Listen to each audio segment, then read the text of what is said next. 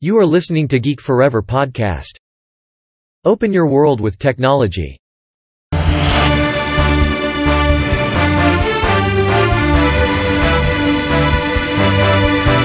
This is Geek Daily.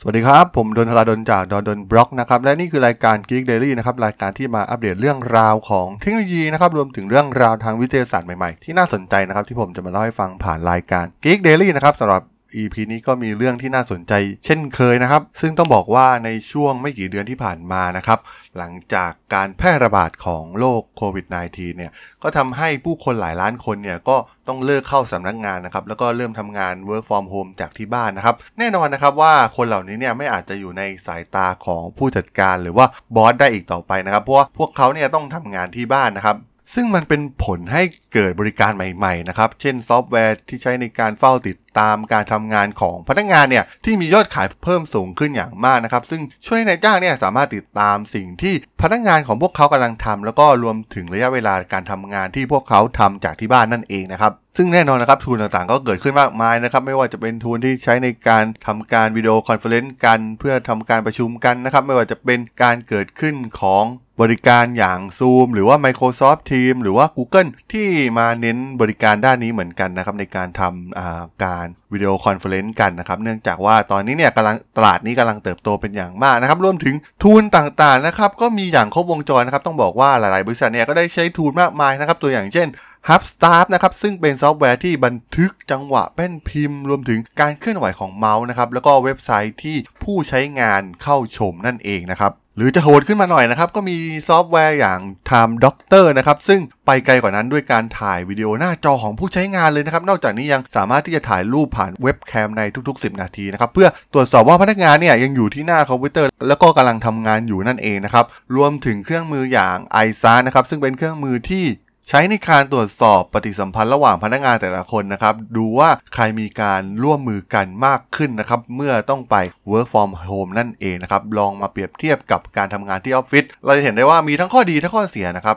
ซึ่งก็ขึ้นอยู่กับประเภทของงานด้วยนะครับ ว่ามันจะสามารถที่จะทำงานแบบ work from home ได้อย่าง 100%หรือไม่นะครับ ในบางงานเนี่ยมันก็สามารถที่จะ ใช้การ work from home ได้ 100%เต็มนะครับ โดยเฉพาะงานด้านเทคโนโลยีต่างๆนะครับ อย่างเช่นโปรแกรมเมอร์เนี่ยก็สามารถที่จะเขียนโค้ดอยู่ที่บ้านก็ได้ครับ มันก็แทบจะไม่ต่างกันนะครับกับการทำงานที่ออฟฟิศนะครับ แต่ว่าบางงานเนี่ยก็ต้องใช้ เครื่องมือบางอย่างที่ออฟฟิศในการทำงานนะครับทำให้ไม่สามารถที่จะ work from home ได้อย่าง 100%นั่นเองนะครับ แต่ตอนนี้นะครับบริษัทหนึ่งในบอสตันที่ประเทศสหรัฐอเมริกาเนี่ยกำลังทำสิ่งที่ล้ำกว่านั้นนะครับในการพัฒนาซอฟต์แวร์ที่ใช้เทคโนโลยีอย่าง Machine Learning นะครับเพื่อวัดว่าพนักงานเนี่ยทำงานต่างๆ ได้เร็วเพียงใด แล้วก็แนะนำวิธีการเร่งความเร็วที่เกิดขึ้นรวมถึงเครื่องมือนี้ยังให้คะแนนประสิทธิภาพการทำงานแก่พนักงานแต่ละคนนะครับซึ่งผู้จัดการเนี่ยสามารถคัดกรองนะครับว่าพนักงานคนใดเนี่ยควรค่าแก่การรักษามากที่สุดนั่นเองนะครับโดย Tommy Weir นะครับ CEO ของบริษัทที่มีชื่อว่า Enaible นะครับ ซึ่งเป็นบริษัทสตาร์ทอัพในเมืองบอสตันเนี่ย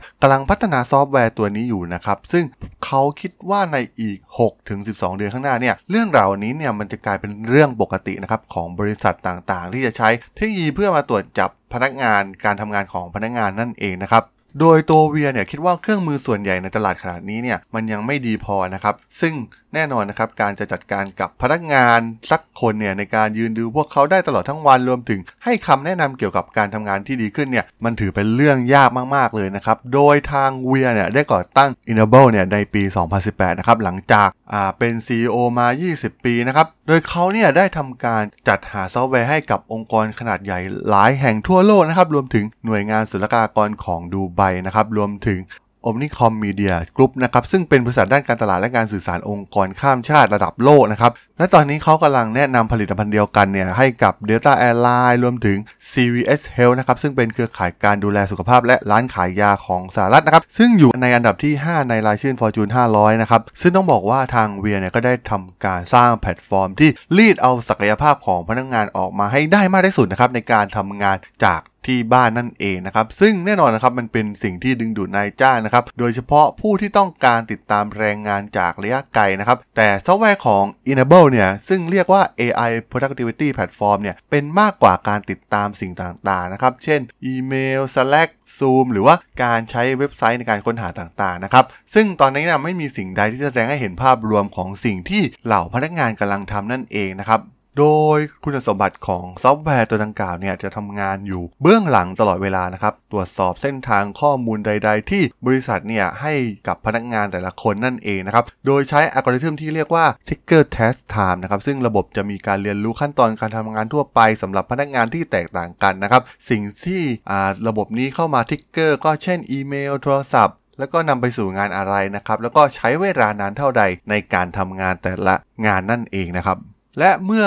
เรียนรู้รูปแบบพฤติกรรมทั่วไปของพนักงานแล้วซอฟต์แวร์จะทำการให้คะแนนนะครับ โดยให้คะแนนกับพนักงานนั้นระหว่าง 0 ถึง 100 นะครับ โดย AI เนี่ยสามารถที่จะเปรียบเทียบคะแนนของพนักงานแต่ละคนได้นะครับ แม้จะทำงานที่มีความแตกต่างกัน นะครับ โดยคะแนนประสิทธิภาพเหล่านี้เนี่ยจะยังสะท้อนให้เห็นว่างานของพนักงานคนนั้นเนี่ยเพิ่มหรือลดประสิทธิภาพต่อคนอื่น ๆ ในทีมของบริษัทอย่างไรนะครับ ซึ่งแน่นอนนะครับว่าแนวคิดนี้เนี่ยผู้จัดการหรือบอสเนี่ยสามารถจะใช้คะแนนเหล่านี้เพื่อดูว่าพนักงานพวกเขาเนี่ยก้าวไปอย่างไรนะครับ โดยให้รางวัลหากทำงานได้เร็วขึ้น หรือว่า อาจจะมีการแนะนำติเตือนหากผลงานต่างๆ ลดลงนั่นเองนะครับ และตัว Enable เนี่ยก็ยังมีอัลกอริทึมที่เรียกว่า leadership recommender นะครับ ซึ่งระบุจุดที่เฉพาะเจาะจงมากๆนะครับในขั้นตอนการทำงานของพนักงานเนี่ยที่ทำให้สามารถทำได้อย่างมีประสิทธิภาพมากยิ่งขึ้นนั่นเองนะครับ ซึ่งต้องบอกว่าแม้เทคโนโลยีใหม่ๆ รวมถึงเทคโนโลยีด้าน AI ที่เอามาช่วยใช้อย่างตัว Enable ตัวนี้นะครับ ก็จะเห็นได้ว่ามันทำให้ได้รับผลประโยชน์กับนายจ้างเต็มๆนะครับ ทั้งการลดต้นทุนการประหยัดเวลานะครับ ซึ่งแน่นอนนะครับในช่วงยุคหลังโควิดเนี่ยมันก็อาจจะเห็นงานบางงานที่อาจจะต้องหายไปนะครับ โดยเฉพาะการใช้เครื่องมือเหล่านี้เข้ามาเพิ่มขึ้นเนี่ยก็จะทำให้เหล่าผู้บริหารหรือว่าผู้จัดการเนี่ยสามารถมองเห็นได้ว่าควรจะ ตัด พนักงานคนใดออกไปนั่นเองนะครับ หากสามารถที่จะใช้ระบบอัตโนมัติอื่นๆ เข้ามาทดแทนได้นะครับ โดยเฉพาะงานที่เป็นงานที่ต้องทำซ้ำๆใช้ skill เดิมๆ ซ้ำๆเนี่ยมันเหมาะสมที่จะนำไปใช้ทางด้านหุ่นยนต์หรือว่า AI มาช่วยทำมากกว่านะครับ เพราะว่ามันเป็นการประหยัดกว่าในระยะยาวนั่นเองนะครับ โดยทาง Tommy Weir เองก็บอกว่า ตอนนี้เนี่ยหน่วยงานศุลกากรของดูไบเนี่ยกำลังเปิดตัวซอฟต์แวร์ตัวนี้เนี่ยนำไปใช้ทั่วทั้งองค์กรนะครับ โดยมีเป้าหมายก็คือจะลดรายจ่ายด้านพนักงานนะครับจำนวน 75 ล้านดอลลาร์นะครับต่อปีในอีก 2 ปีข้างหน้านะครับ ซึ่งแน่นอนนะครับว่ามันช่วยให้บริษัทลดค่าใช้จ่ายได้อย่างมากนะครับ รวมถึงบริษัทอย่าง Omnicom Media Group นะครับที่มองว่า ซอฟต์แวร์ตัวนี้นะครับก็ช่วยให้พนักงานเนี่ยได้รับประโยชน์มากขึ้นนะครับ เพราะมันเป็นเครื่องมือที่สามารถสร้างขีดความสามารถใหม่ภายในองค์กรได้นะครับเป็นการเพิ่มประสิทธิภาพการทำงานของพนักงานในองค์กรนั่นเองนะครับต้องบอกว่าถือเป็นตลาดใหม่ที่น่าสนใจมากๆนะครับสำหรับซอฟต์แวร์ด้านนี้นะครับที่มาจัดการกับการทำงานของพนักงานนะครับมารีดศักยภาพ ให้พนักงานเนี่ยสามารถทำงานได้อย่างมีประสิทธิภาพมากที่สุดนะครับ แล้วก็ให้ผลลัพธ์ออกมาดีที่สุดให้กับองค์กรนั่นเองนะครับ ก็ถือว่าเป็นเรื่องที่น่าสนใจมากๆนะครับในการใช้ซอฟต์แวร์เหล่านี้นะครับ ซึ่งแน่นอนนะครับว่าในอนาคตเนี่ยมันก็ต้องมีการใช้ซอฟต์แวร์เหล่านี้มากยิ่งขึ้นนะครับ โดยเฉพาะช่วงหลังโควิด เป็นต้นไปนะครับเนื่องจากว่างานบางงานเนี่ยก็ต้องอาจจะไปทำในส่วนของ work from home หรือว่าอาจจะต้องถูกตัดออกไปได้นะครับ เพราะว่าบางที นายจ้างก็อาจจะเห็นได้ว่าเออบางทีก็ไม่จำเป็นต้องมีพนักงานในส่วนนี้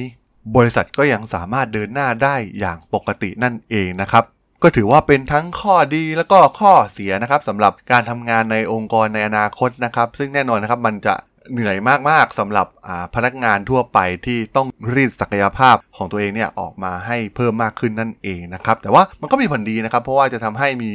สกิลต่างๆเนี่ยอาจจะเพิ่มขึ้นรวมถึงรู้จุดแข็งจุดอ่อนของตัวเองมากยิ่งขึ้นนะครับสุดท้ายมันก็ดีต่อเราที่เป็นพนักงานนั่นเองนะครับสำหรับใน EP นี้เนี่ยผมก็ต้องขอจบไว้เพียงเท่านี้ก่อนนะครับสำหรับเพื่อนๆที่สนใจเรื่องราวของเทคโนโลยีใหม่ๆรวมถึงเรื่องราวทางวิทยาศาสตร์ใหม่ๆที่น่าสนใจสามารถติดตามกันได้นะครับทางช่อง Gift Flower Podcast นะครับตอนนี้อยู่ในแพลตฟอร์มหลักๆไม่ว่าจะเป็น Podbean Apple Podcast Google Podcast Spotify YouTube นะครับรวมถึงแพลตฟอร์ม b ล็อกดิที่จะทำการอัปโหลดให้ในทุกๆตอนอยู่แล้วด้วยนะครับถ้าอย่างไงก็ฝากกด Follow ฝากกด Subscribe กันด้วยนะครับสำหรับใน EP นี้เนี่ยผมก็ต้องขอลากันไปก่อนนะครับเจอกันใหม่ใน EP หน้านะครับผมสวัสดีครับครับ